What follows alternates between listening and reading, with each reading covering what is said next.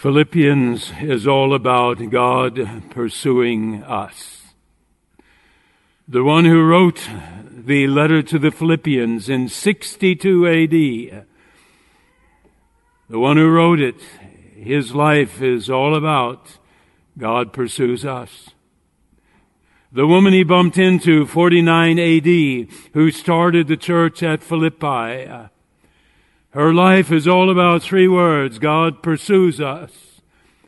And the jailer in Philippi, who had not Paul and Silas been there when the earthquake had happened, his entire life would have been changed. Instead of he and his household being saved for the kingdom, he would have ended his life on that night. God pursues us. Acts 16. Paul and his companions traveled throughout the region of Phrygia.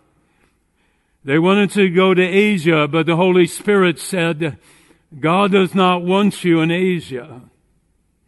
When they came to the border of Asia, they tried to enter Bithynia. But God came and said, the Spirit of God does not want you in Bithynia. And the apostle Paul says, I want to serve your kingdom. Make up your mind. I thought you wanted me in Asia. I thought you wanted me in Bithynia. And that night he lay down and in the middle of the night he had a dream and a vision. A man of Macedonia came to him in the dream and said, come over to Macedonia. We want you to help us. After Paul had seen the vision, he, he got ready to leave for Macedonia he said to Silas and Timothy, God doesn't want us in Asia. He doesn't want us in Bithynia. He wants us in Macedonia. He wants us in the city of Philippi. I don't know yet why, but that's where he wants us. And they put out to sea and they sailed to Samothrace, and from there they traveled to Philippi, which was the leading city of the province of Macedonia. What does the word pursue mean? It can mean two things. It can mean to follow after someone in, over to, in order to overtake them or capture them or to defeat them. If you're running a 5K race and it's the last half mile, you see people in front of you and you got, if you got anything left in you, you pursue them to try and finish before they do. There is a second meaning of the word pursue. It can mean to employ measures to accomplish a goal. To follow a course of action in order to accomplish a goal. I want to get my master's degree in engineering. It's going to take me four years to do it. Here is what is going to be every step that I need to take in order to accomplish that goal. When we talk about God pursuing us, both definitions are employed. God follows after you because he wants to capture you. He wants to overtake you for his kingdom. To capture you, as Jesus says in John 10:10, 10, 10, I want to capture you not to harm you. I want to capture you not to enslave you. I want to capture you in order to bless you because I know something you don't know. A doctor says, take this medicine, you'll feel better. You trust him, you take the medicine, you feel better. Jesus understands something you don't. If he pursues you and captures you, your life will be blessed. The abundant life he talks about is this. If you don't have me, you're going to live for yourself. If you don't have me, fighting and arguing with people is going to be part of your life. You're going to live for yourself. You're going to be self-critical. You're going to be judgmental. Everything's going to revolve around you. And guess what? No one's going to want to be around you all that much. You're going to be a plague to them. If I capture you and transform you, Romans 12, verse 2, if that happens, you're going to have nine things in you. One of them is going to be joy. One's going to be peace. One's going to be patience and kindness and goodness and gentleness. If I capture you, I'm going to put myself in you. Remember two weeks ago we talked about Titus 2.13. We read it every Christmas. Tells us why Jesus came as a babe of Bethlehem. Number one, to forgive our sins. Number two, to set aside a people eager to do good works. Doesn't say forced by God to do good works. It doesn't say you're going to have a guilty conscience if you don't do good works. It doesn't say you're going to go to hell if you're not, if you don't do good works. It says you're eager to do them. And the only way that happens is if God pursues us and captures us. The most important blessing of Him pursuing us when you die,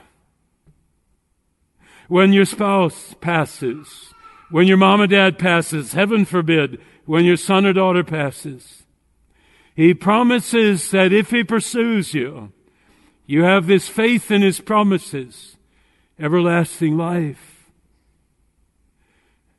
God pursues in order to bless. John 15:10, he coming to the end of his ministry, he's throwing out a lot of stuff because he doesn't have much time left. John 15:10 he says, "If you allow me to pursue you and I capture you, and if you follow my teachings pertaining to life, act justly, love mercy, walk humbly with your God, my joy will be in you, and the joy you're always searching for." Your joy will be complete. But I have to capture you. My spirit has to capture you. He uses every means possible to make you one of his disciples, to make you one of his followers, to make you one of his torchbearers. Didn't he say, if my light gets inside of you, I want you to let your light shine because it'll be my light. Let your light shine before men that they may see this goodness and kindness and peace and joy coming out of you. And they'll give thanks to God that at that moment in your life, you came walking in. I pursued you so you could pursue someone else. You are God's goal. He has designed a course of action specifically for you. Whatever happened to you when you were three years of age, six years of age, nine, twelve, fifteen, twenty-two, thirty-eight, whatever happened in your life, a plan designed by God specifically for you for one purpose, that you might come back to Him. The thief on the cross, every plan God had for him, it was thwarted until the final act of that man's play. Final act, him hanging on that cross. And what does God do when he's hanging on the cross? He pursues him. And the man says, God, you have a won. I believe in you. And the promise became what? I'll tell you what, buddy. Today, you'll be with me in paradise. Your guardian angel had one heck of a job to do, and I had one heck of a job to do. But we got you. We pursued you to the very end. And you're saved. You are God's goal. You're all that matters to the being who created this universe. That's why He pursues you. He doesn't pursue trillions and billions of galaxies and solar systems though he created them. He pursues you. Jesus said, Matthew 10, a sparrow doesn't fall to the ground without God knowing it.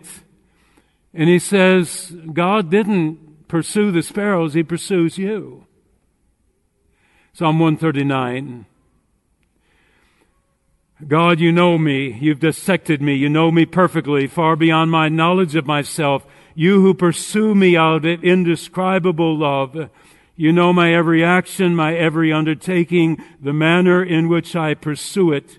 You know my thoughts before they're fully crystallized, and you know my words before they leave my tongue.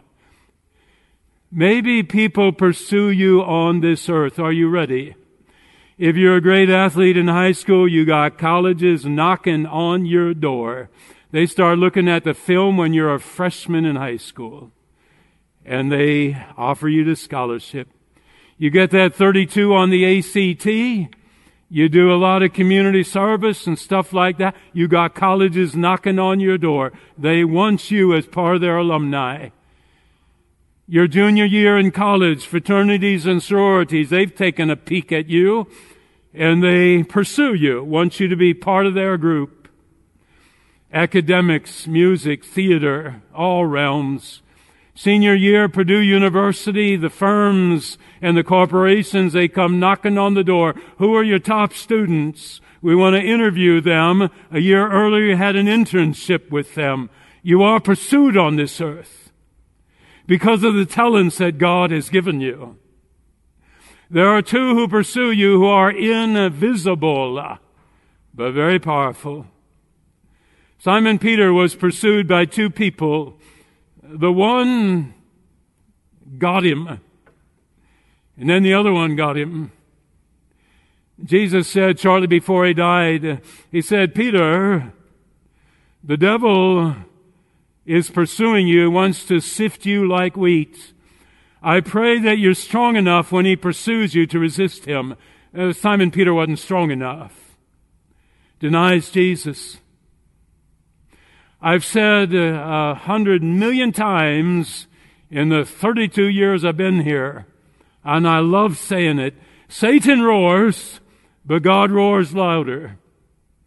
1 Peter 5, 7, 30 years later, Simon Peter remembers how Satan captured him, and he said, Be sober, be vigilant. Your adversary, the devil, walks around seeking whom he may de- devour.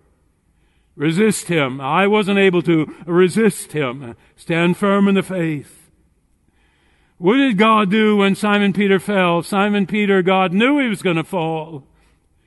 And he said, I will use that worst moment in his life to pursue him even more strongly.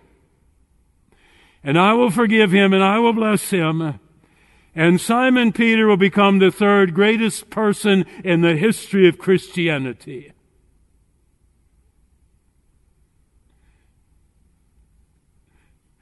When you use God's talents, you can make a lot of money.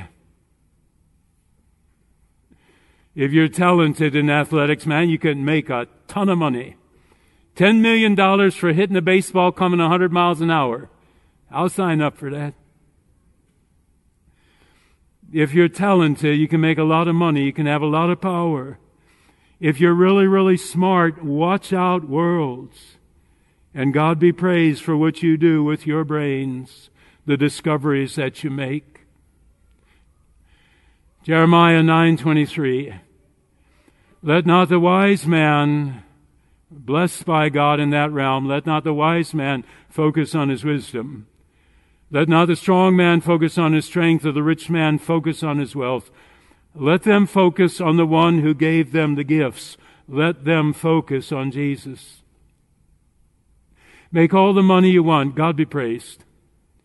Make all the discoveries you want. Be the first chair in the orchestra there, Symphony Orchestra, downtown Chicago. Do it, folks.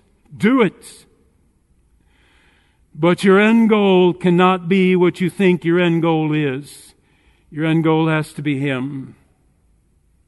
Your end goal, ha- let me explain it this way. I didn't have time to look last night. I was too tired. I think it was the coach at Clemson. I think it was three years ago. He wins the national football championship there in college. He beats Alabama. No one beats Alabama. He did. And when they shove the microphone in front of his face, what does he say? Man had the greatest coaches in the world. I knew how to pick. Had the greatest running back, greatest quarterback ever. I knew who to pick. Offensive line was outstanding. Did he say that? No. When they put the microphone in front of his face, what did he say? First words out of his mouth. I want to give all glory and honor to my Lord and Savior Jesus Christ, who makes everything possible. My goodness gracious.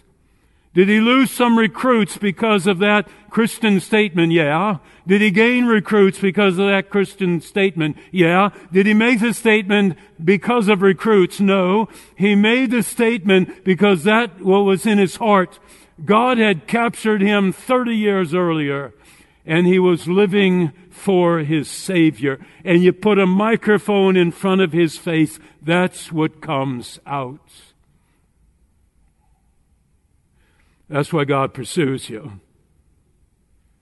That's why He's got you hemmed in. He knows all about your past, all about your future. And when He captures you, the transformation begins. And until He captures you, there's no transformation. Running out of time. Let me tell you about the guy who wrote the letter you're going to be reading about. His name was Saul. Moves to Jerusalem when he's a boy, eight years of age. God pursues him when he's eight years of age. He is so smart that Gamaliel, the greatest rabbi of the first century, the grandson of the greatest Jewish rabbi who ever lived on this earth, Hillel the elder, Gamaliel hears about Saul. He interviews him. He tests him. And he says, Saul, I want you in my class. Now, when you're the greatest rabbi, the first century AD, there might be about 10 or 20 students you have in the course of a 10 or 20 year period. Saul is one of those students. And as he's sitting in that classroom, God is pursuing him. And when Saul becomes this expert in the Torah and the Mishnah and all the traditions of the fathers, and when he begins to pursue Christians in order to exterminate them, God is pursuing Saul. And when he's on the road to Damascus, and when he's hunting down Christians in Damascus, God said, now's the time. Now's the time. My pursuit will end on this day at this moment. And he knocks Paul off his horse. And Paul says, what's going on? And Jesus Christ said, I've been pursuing you. And you are now mine the prodigious talents that the apostle Paul had. When he says in Philippians 4:11, I know what it is to have everything. When you're a top ranking Pharisee, you had all the money and power you could ever imagine. And with his intellect, he had everything you could ever imagine. And God said, I want that man with that talent working for my kingdom. I want him pursuing other people for the rest of his life for my kingdom. Are you ever blocked? Are you ever blocked? Paul, so Paul said, I'm going to Asia. God said, no, you're not. Paul said, I'm going to Bithynia. He said, no, you're not. Want you in Macedonia and Philippi. There was a woman there named Lydia. She makes purple cloth. There was a dye in that region of the world that was only in that region of the world, so people came from all over the world to get that dye. She made purple cloth. She was enormously wealthy like Zacchaeus. And when Paul comes, she believes in God, but she doesn't believe in Jesus. When he comes to Philippi, goes down to the river, she's sitting there with three other women and he preaches the gospel of Jesus Christ to her, and she becomes a believer. First thing she does, baptize me. And she's baptized. Second thing she does, she says, Paul and Silas, I want you to come into my home. Don't you want you to worry about where you're going to sleep, what you're going to eat. You come into my home. Make me the headquarters of your ministry. The first church in Europe, the first convert in Europe was this woman, Lydia first church in the continent of Europe, there in Philippi. That's why God didn't want him in Asia or Bithynia. He wanted him in Philippi by the riverbank to talk to this woman. And there was a jailer there. And the earthquake came. And if Paul and Silas hadn't been there, the earthquake still would have come. And he would have taken his life. And the Bible tells us that he and his entire household were baptized and became believers. Two people out of 30 million on the planet at that time, and God sends Paul and Silas for those two people. Does God ever block you? You wanted to go to this college. He said, No, you're not. Going to send you this way. You dated the guy for six years. Three months before the marriage, he walked away. Uh, God blocked you from marrying him. He had someone else. You were looking for that promotion for the last 10 years, and you had it in your grasp. Your boss retired. Bring in someone new a month before he retired. That guy gets the promotion. You're so angry, you quit the job. God blocked you. Ten years there was long enough. He had some other place he wanted you to be. Does he ever block you? Did you meet your best friend because of a college you didn't go to, a job you didn't have, a relationship that was broken? Did you meet your wife or your husband because you got removed from some other job and God sent you here? Does he block you? Does it frustrate you when he blocks you? That's what I'm talking about. I forgot to say it last yesterday and I forgot to say it this morning. Does it frustrate you when God blocks you? If he's pursued you and captured you, there should be no frustration in your life because as soon as you're blocked, you sit and say, my goodness, God, what do you have in store for me? And whatever He's got in store for you has something to do with you, but it has a ton to do with whoever He brings across your path. There will be a Lydia on the metro train. There will be a jailer in the family that you married into. There will be a woman at Sychar's Well in the neighborhood that God placed you. Jobs, schools, fraternities, sororities, everything. He has someone that he wants you to pursue because he's pursued you and he's captured you. Apostle Paul said, Galatians 2.20, I don't live for myself anymore. I live for the one who was crucified and who died for me. God bless this nine week study of the book of Philippians because the study itself is God pursuing you. In our Savior's name, amen. Would you rise for a moment as we pray?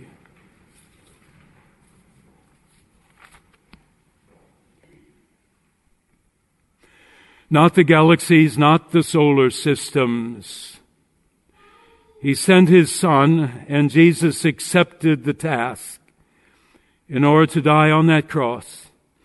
He sent the Holy Spirit 10 days after Jesus' ascension up into heaven because Jesus' death on the cross, his resurrection and the Holy Spirit coming was part of God's plan, the three biggest parts of God's plan to pursue us 2,000 years later. Heavenly Father, no frustrations anymore in our life when something doesn't go the way I want it to go. May I believe with all my heart.